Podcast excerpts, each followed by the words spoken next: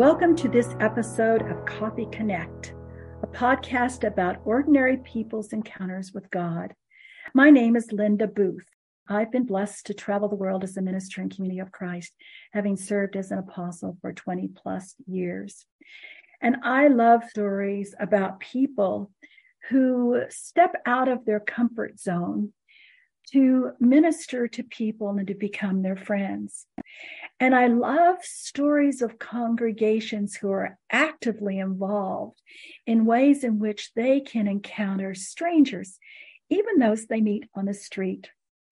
The story I'm going to share with you now is from a young woman named Colinda. And she begins this way. On the weekend of March 17th through the 19th, I will be getting baptized and confirmed along with some others. At the Chattanooga Community of Christ, baptisms are happening all weekend, Friday, Saturday, and Sunday. And I'm so excited about making this good choice and invited dozens of my people to come witness my baptism. My name's Colinda. I was born in a little town in Mississippi. In 2018, I moved to Chattanooga to attend the University of Tennessee in Chattanooga, or UTC. 21 months ago, my twin brother, along with his wife and their 11-month-old daughter, were killed in a traffic accident in Barcelona, Spain. My brother was working there in hospitality management, and his wife was a student at the university in Barcelona, seeking an international law degree. I never had the honor of holding or kissing my niece, a loss greater than I have ever experienced or ever expected to experience. I consider myself a strong Black American young adult woman. The unexpected deaths of my twin and his young family proved I was not as strong as I believed. Depression struck me like a hurricane. Adding to the difficulties of my depression were two things. First, my pride.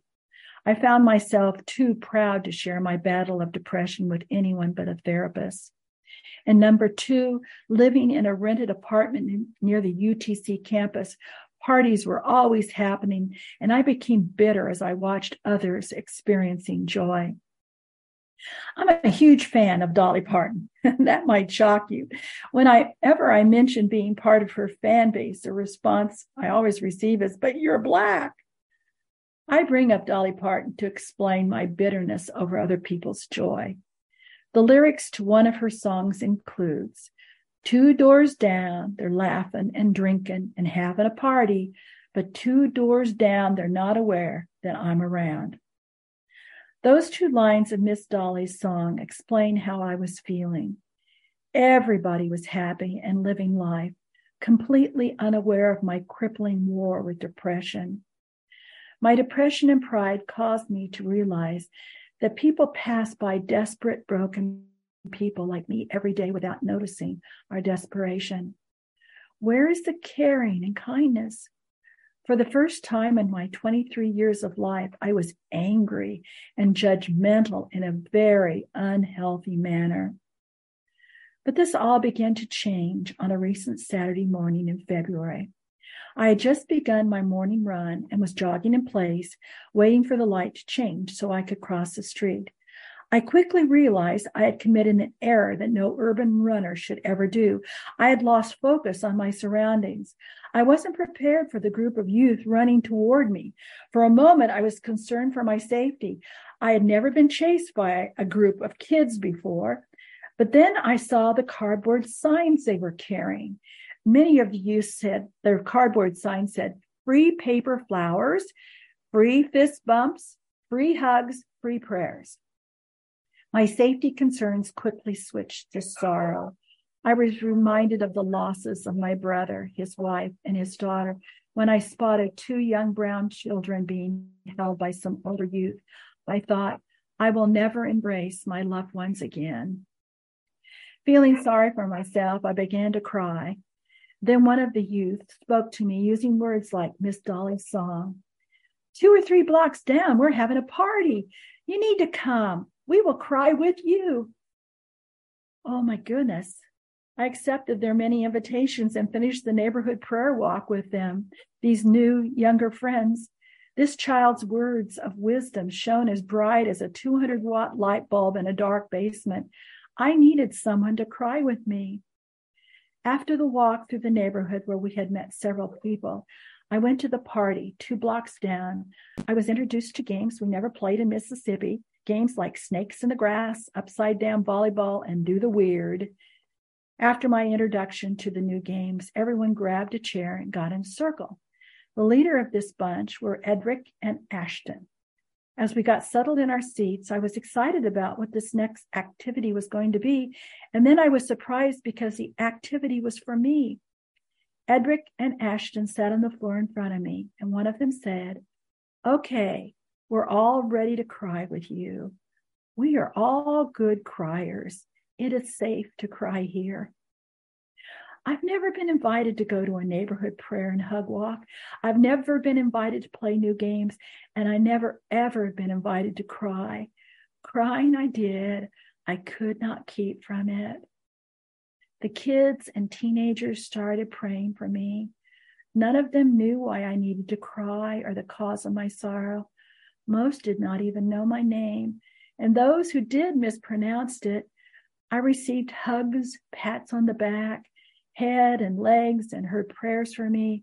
I was even given a whole box of tissue to use. Finally, I stopped crying long enough to share the reason why I was so sad. I learned each young person in the center on this Saturday had also experienced untimely deaths or abandonment from immediate family members. They understood. They got me. At the end of the Crying With Me sessions, Ashton gave a short message about our experience together. He pointed out how God has called us to share one another's burdens. He shared we're not called to fix people with right answers. Not even God chooses to fix us when life is broken. God will always be with us, share our sorrow and brokenness seasons, and cry with us. I remember his words. The Holy Spirit is the great comforter, not the great fixer. Jesus is more of the great peacemaker than the great problem solver. Our worship closed with each of us saying, "Come unto God, God will give you rest." The real life wisdom found on my first Saturday at this church began a new faith journey for me. I realized how often we are disappointed because God doesn't immediately fix our sorrow. But God shares our sorrow and weeps with us, granting us comfort stronger than our sorrow. The God who shares in our tears and comforts us in our sorrows is the God who causes wholeness to become a true opportunity. My faith journey with Community of Christ is less than a month long, yet I am gaining a much clearer understanding of God who so loves the world. My 2 university degrees were not enough to fill my need. My career wasn't enough. The unconditional love of the best parents ever was not enough. It took an invitation from a 12-year-old girl to a church party 2 blocks down to start feeling my needs. My baptism is one more step toward healing. Please don't be afraid to cry with each other. You will find God is already there to bring rest and comfort. May this wonderful story, told by a new sister in Christ, encourage you to cry with and for others. May you be aware of people who are in need of a smile, a touch, and a friend who will cry with them. Amen.